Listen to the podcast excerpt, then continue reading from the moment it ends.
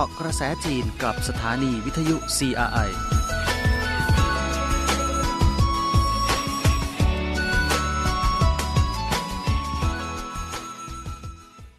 สวัสดีค่ะ คุณผู้ฟังขอต้อนรับสู่รายการเกาะกระแสจีน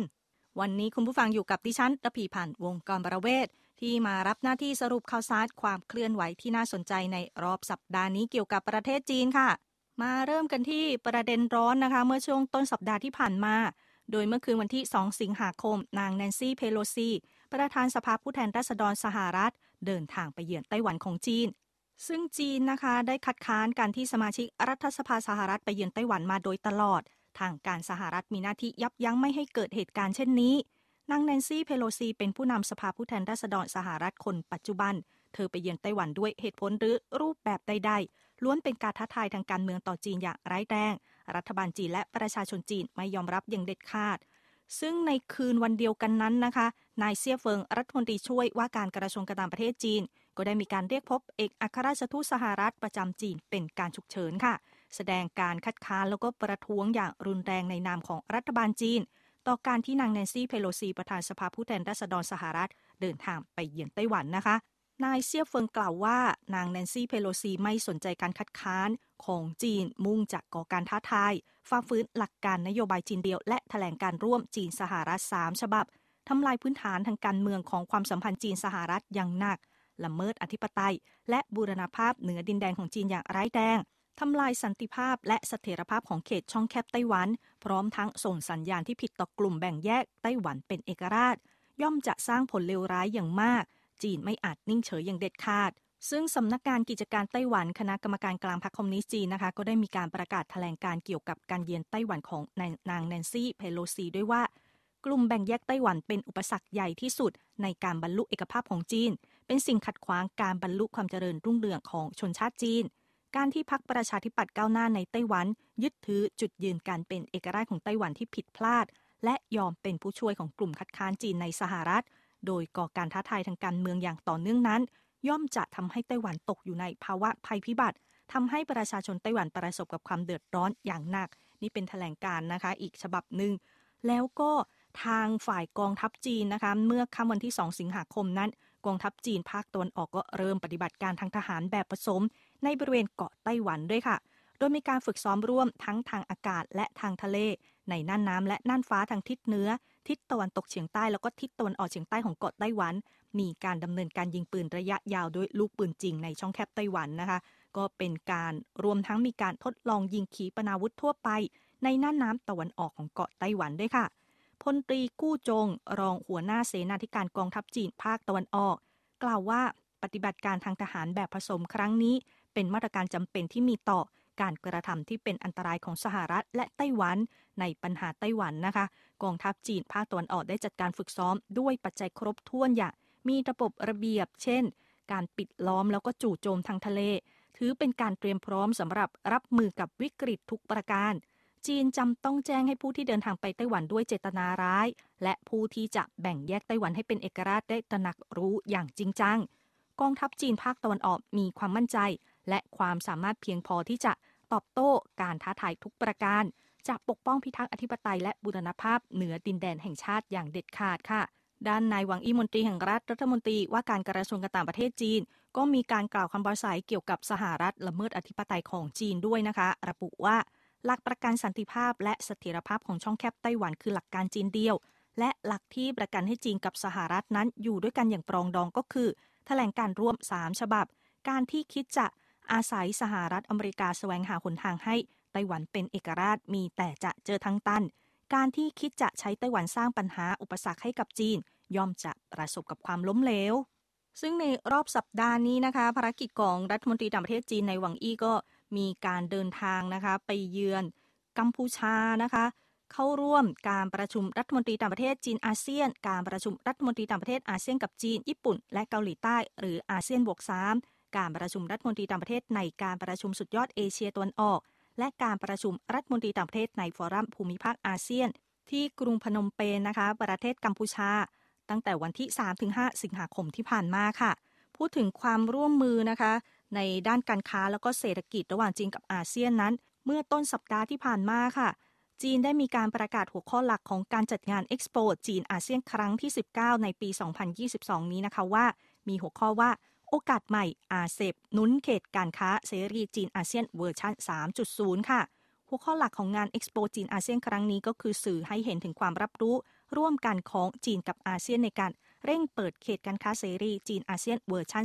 3.0 และดำเนินการตามความตกลง หุ้นส่วนทางเศรษฐกิจระดับภูมิภาคหรือว่า RCEP อย่างมีคุณภาพ สื่อให้เห็นถึงงานเอ็กซ์โปจีนอาเซียนมีการยกระดับสูงขึ้น ตามเป้าหมายเขตการค้าเสรีจีนอาเซียนเวอร์ชัน3.0 และ RCEP เพื่อสร้างโอกาสใหม่ให้แก่ทุกฝ่ายที่เป็นหุ้นส่วนนะคะ ให้ได้รับชัยชนะร่วมกันมากขึ้น ซึ่งงานเอ็กซ์โปจีนอาเซียนนะคะ ครั้งที่ 19 ก็จะมีขึ้น ระหว่างวันที่ 16 ถึง 19 กันยายนนี้ที่เมืองนันนิงเขตกวางซีของจีนค่ะ พูดถึงประเด็นอาเซบแล้วนะคะ เมื่อสัปดาห์ก่อนนะคะ วันที่ 28 กรกฎาคมที่ผ่านมาที่เมืองชิงเต่าของจีน มีการจัดฟอรัมระดับสูงว่าด้วยความร่วมมือทางเศรษฐกิจและการค้าอาเซบประจำปี 2022 ค่ะ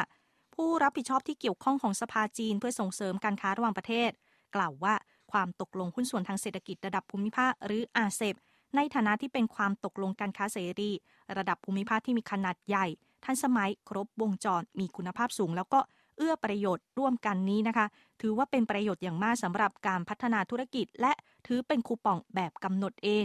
ซึ่งนับตั้งแต่อาเซบมีผลบังคับใช้กว่าครึ่งปีที่ผ่านมา ภายใต้สภาพที่มีการโลกาภิวัตน์นี้ต้องเผชิญกับอุปสรรค ระบบเศรษฐกิจระหว่างประเทศก็กำลังเผชิญกับความท้าทาย อาเซบได้ตอกย้ำความมีชีวิตชีวาและเป็นพลวัตที่แข็งแกร่งให้อย่างดีค่ะโดยความตกลงหุ้นส่วนทางเศรษฐกิจระดับภูมิภาค หรือว่าอาเซบนี้นะคะ ก็มีผลบังคับใช้เมื่อวันที่ 1 มกราคมปีนี้ นับเป็นการลงจอดอย่างเป็นทางการของเขตการค้าเสรี ที่มีประชากรมากที่สุด มีขนาดเศรษฐกิจ และการค้าที่ใหญ่ที่สุด และถือว่ามีศักยภาพในการพัฒนามากที่สุดในโลก ช่วงระยะเวลากว่าครึ่งปีที่ผ่านมานี้นะคะ อาเซบมีผลบังคับใช้แล้วใน 13 ประเทศค่ะ นายเฟิงเย่าเสียงนะคะโฆษกสภาจีน เพื่อส่งเสริมการค้าระหว่างประเทศ ได้มีการประกาศนะคะผลการดำเนินงานความตกลงอาเซบในครึ่งปีแรกนี้ ระบุว่าจีนได้ออกหนังสือรับรองแหล่งผลิตในกรอบอาเซบที่มี ยอดมูลค่าสูงถึง 2,732 ล้านเหรียญสหรัฐ ซึ่งมีหนังสือรับรองทั้งหมด 56,800 ฉบับ คาดการว่าการลดและงดเว้นภาษีนำเข้าสินค้าจีน ในบรรดาประเทศสมาชิกอาเซบจะมีมูลค่ารวม 40 ล้านเหรียญสหรัฐสำหรับพื้นที่ที่มีมูลค่าการรับรองแหล่งผลิตสินค้ามากที่สุด 5 อันดับนะคะของจีนก็ได้แก่มณฑลเจียงซูมณฑลชันตงมณฑลกวางตุ้งมณฑลเหลียวหนิง และมณฑลเจ้อเจียงตามลำดับค่ะ แต่ก่อนจะไปถึงงานเอ็กซ์โปจีนอาเซียนนะคะ ช่วงปลายสิงหาคมนะคะ 31 สิงหาคมถึง 5 กันยายนที่จะถึงนี้ ที่จีนนะคะ ที่กรุงปักกิ่งก็จะมีการจัดงานภาคกรรม การค้าภาคบริการนานาชาติจีนประจำปี 2022 นี้ค่ะ จะจัดขึ้นที่ศูนย์การประชุมแห่งชาติจีนและสวนโฉกังนะคะ กรุงปักกิ่ง ในรูปแบบอเนกประสงค์บวกเฉพาะด้าน ทั้งออนไลน์แล้วก็ออฟไลน์เลยค่ะ โดยงานปีนี้มีหัวข้อว่า ความร่วมมือด้านบริการส่งเสริมการพัฒนาประดิษฐ์คิดสร้างแบบสีเขียวต้อนรับอนาคต จะมีกิจกรรม 6 ประเภทนะคะ ได้แก่ การประชุมสุดยอดการค้าบริการทั่วโลก การประชุมเสวนาเฉพาะกลุ่ม งานประชาสัมพันธ์ งานประกาศผลงานต่างๆ เป็นต้น โดยวันที่ 3-5 กันยายนนะคะ จะเป็นรอบสำหรับประชาชนทั่วไป ปีนี้นะคะมีการเพิ่มสถานที่จัดการที่ศูนย์การประชุมแห่งชาติเฟสสองที่กรุงปักกิ่งนะคะ ก็ทำให้พื้นที่เพิ่มขึ้นจากครั้งที่แล้ว 26,000 ตารางเมตร ปัจจุบันมี 65 ประเทศ แล้วก็องค์กรระหว่างประเทศ สมัครร่วมงานในรูปแบบออนไลน์ แล้วก็ออฟไลน์ค่ะ พูดถึงแรงขับเคลื่อนใหม่ของจีนนะคะ ถือว่ามีการรักษาแนวโน้มการเติบโตอย่างต่อเนื่องเลย โดยมีรายงานว่าเดือนกรกฎาคมนะคะ ดัชนีผู้จัดการฝ่ายจัดซื้อของจีน ลดต่ำลงเนื่องจากถูกกระทบจากปัจจัยระยะสั้นต่างๆ ที่รวมถึงในเรื่องของปัจจัยเรื่องอากาศร้อนแล้วก็ฝนตกบ่อยภายในประเทศเหล่านี้เป็นต้น แต่ว่าแรงขับเคลื่อนใหม่ของจีนยังคงรักษาแนวโน้ม การเติบโตขึ้นอย่างต่อเนื่องอัตราการมีงานทำก็ยังมีเสถียรภาพที่ดีค่ะดัชนีผู้จัดการฝ่ายจัดซื้ออุตสาหกรรมการผลิตของจีน เดือนกรกฎาคมที่ผ่านมานะคะ อยู่ที่ร้อยละ 49 ลดลงร้อยละ 1.2 เมื่อเทียบกับเดือนมิถุนายนค่ะ ลดต่ำลงอีกหลังเพิ่มขึ้นเป็นเวลา 2 เดือนติดต่อกัน ก็แสดงให้เห็นว่าสภาพเศรษฐกิจจีนนะคะมีการขึ้นลงเนื่องมาจากผลกระทบทางฤดูกาลในระยะสั้น นายชัยจินรองนายกสหพันธ์โลจิสติก และการจัดซื้อของจีนกล่าวว่า ตั้งแต่เดือนกรกฎาคมเป็นต้นมา ท้องที่ต่างๆของจีนพบอากาศร้อนแล้วก็มีฝนตกบ่อยครั้ง ปัจจัยทางฤดูกาลระยะสั้นเช่นนี้ก็ถือว่า เป็นเหตุนะคะให้ตลาดและการประกอบธุรกิจอยู่ในช่วง low season การลดต่ำของดัชนีก็ถือว่าเป็นเรื่องปกติค่ะ ธุรกิจนะคะส่วนในเรื่องของธุรกิจนอกภาคการผลิตของจีน มีการรักษาการฟื้นตัวที่ดี ในเดือนกรกฎาคมเช่นกัน โดยสหพันธ์โลจิสติกส์ และการจัดซื้อของจีนนะคะศูนย์การสำรวจธุรกิจบริการสำนักงานสถิติแห่งชาติจีนได้ประกาศ ดัชนีผู้จัดการฝ่ายจัดซื้อธุรกิจนอกภาคการผลิตของจีน ในเดือนกรกฎาคมนะคะว่า ดัชนีธุรกิจการพาณิชย์ซึ่งสะท้อนสภาพการดำเนินการธุรกิจ นอกภาคการผลิตนั้นคงไว้ที่กว่าร้อยละ 53 เป็นเวลา 2 เดือนติดต่อกัน แสดงให้เห็นว่าธุรกิจนอกภาคการผลิตของจีน มีการรักษาการฟื้นตัวด้วยดีค่ะ เดือนกรกฎาคมที่ผ่านมานะคะ ดัชนีธุรกิจ การพาณิชย์ของธุรกิจนอกภาคการผลิตของจีนนั้นคิดเป็นร้อยละ 53.8 ลดลงร้อยละ 0.9 เมื่อเทียบกับเดือนมิถุนายน ในขณะที่ผลกระทบจากโควิดนะคะผ่อนคลายลงเรื่อยๆ ธุรกิจด้านบริการกำลังฟื้นตัวอย่างต่อเนื่อง ขณะที่ธุรกิจการพาณิชย์และการท่องเที่ยวในช่วงฤดูร้อน เร่งการฟื้นตัวเร็วขึ้น ธุรกิจที่พักโรงแรมก็ได้รับการฟื้นตัวอย่างรวดเร็ว บริการในสถานที่ท่องเที่ยวต่างๆ ก็ถือว่ามีความคึกคักมากขึ้น ขณะเดียวกันดัชนีการพาณิชย์ของบริการด้านอาหาร ก็มีมากกว่าร้อยละ 60 ค่ะ ยังมีอีกหนึ่งข้อมูลสถิตินะคะ เกี่ยวกับการฟื้นตัวทางเศรษฐกิจของจีน โดยเฉพาะที่เซี่ยงไฮ้รายงานว่าเดือนกรกฎาคมที่ผ่านมาท่าเรือเซี่ยงไฮ้มีปริมาณงานตู้คอนเทนเนอร์กว่า4ล้าน3แสนตู้ขนาดมาตรฐานค่ะ เพิ่มขึ้นกว่าร้อยละ 16 เมื่อเทียบกับช่วงเดียวกันของปีที่แล้ว และถือว่าเพิ่มขึ้นกว่าร้อยละ 13 จากเดือนมิถุนายนค่ะ นับเป็นสถิติใหม่นะคะ เมื่อเทียบกับในช่วงเดียวกัน ซึ่งปริมาณงานเฉลี่ยต่อวันก็มีร่วม 140,000 ตู้มาตรฐานนะคะ ซึ่งข้อมูลระหว่างมกราคมถึงกรกฎาคมปีนี้ที่ผ่านมานะคะ ปริมาณงานตู้คอนเทนเนอร์ที่ท่าเรือเซี่ยงไฮ้มีการฟื้นฟูเพิ่มขึ้น เมื่อเทียบกับช่วงเดียวกันของปีที่แล้วค่ะ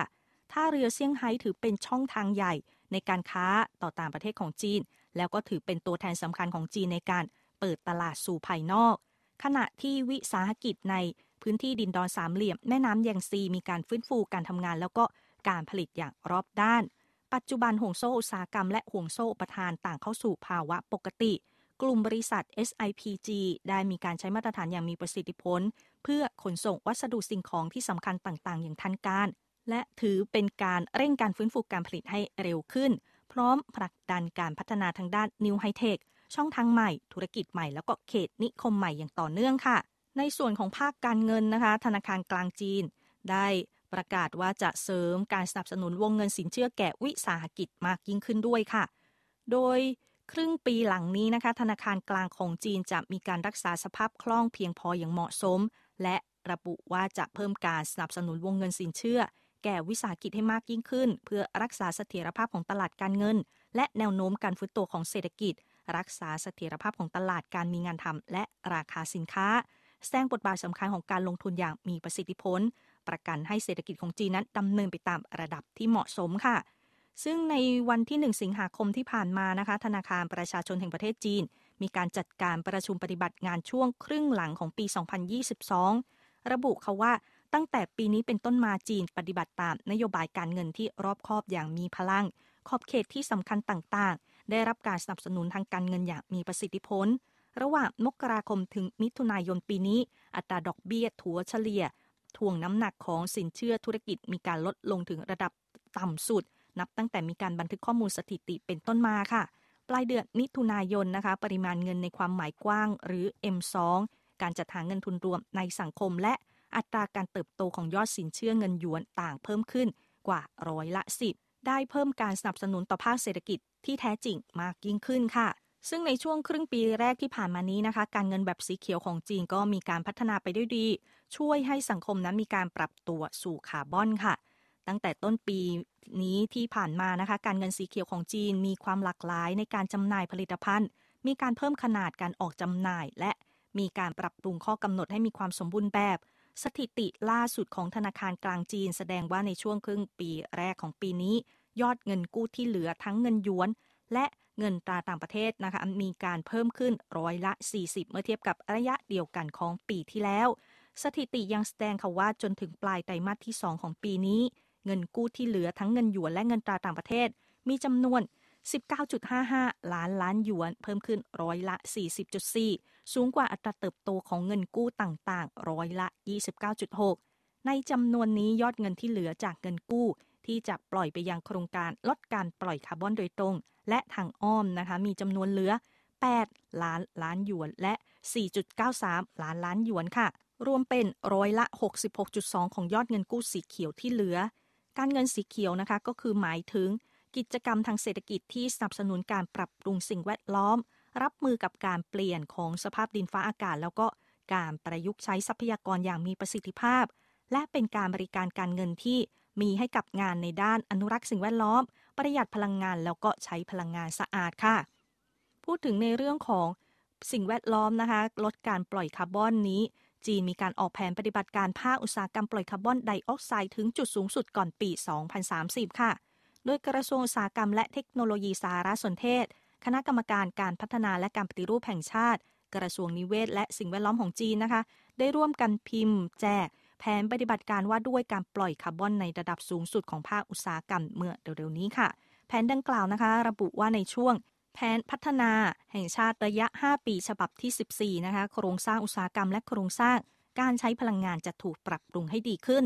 ประสิทธิภาพการใช้พลังงานและทรัพยากรจะดีขึ้นมาก โรงงานสีเขียว และนิคมอุตสาหกรรมสีเขียวจะเกิดขึ้นจำนวนหนึ่ง รวมถึงทำการวิจัย การพัฒนาเทคโนโลยี และผลิตภัณฑ์รุ่นคาร์บอนต่ำคาร์บอนเป็นศูนย์และคาร์บอนเป็นลบค่ะ ก็เพื่อปูทางไปสู่ การปล่อยคาร์บอนไดออกไซด์ถึงจุดพีคสูงสุดนะคะในแวดวงอุตสาหกรรม ถึงปี 2025 นะคะ อัตราการใช้พลังงานต่อนหน่วย มูลค่าเพิ่มอุตสาหกรรม จะลดลงร้อยละ 13.5 เมื่อเทียบกับปี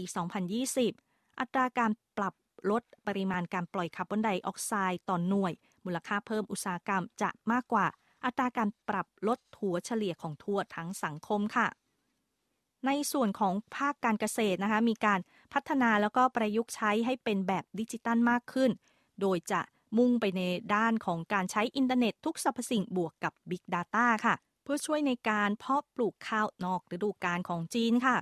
ปัจจุบันนะคะที่มณฑลเจียงซีของจีน เข้าสู่ช่วงปลูกข้าวนอกฤดูกาลทางท้องถิ่น มีการอาศัยการเกษตรแบบดิจิทัล ก็คืออินเทอร์เน็ตในทุกสรรพสิ่งนะคะ บวกกับข้อมูลกลุ่มใหญ่ข้อมูล Big Data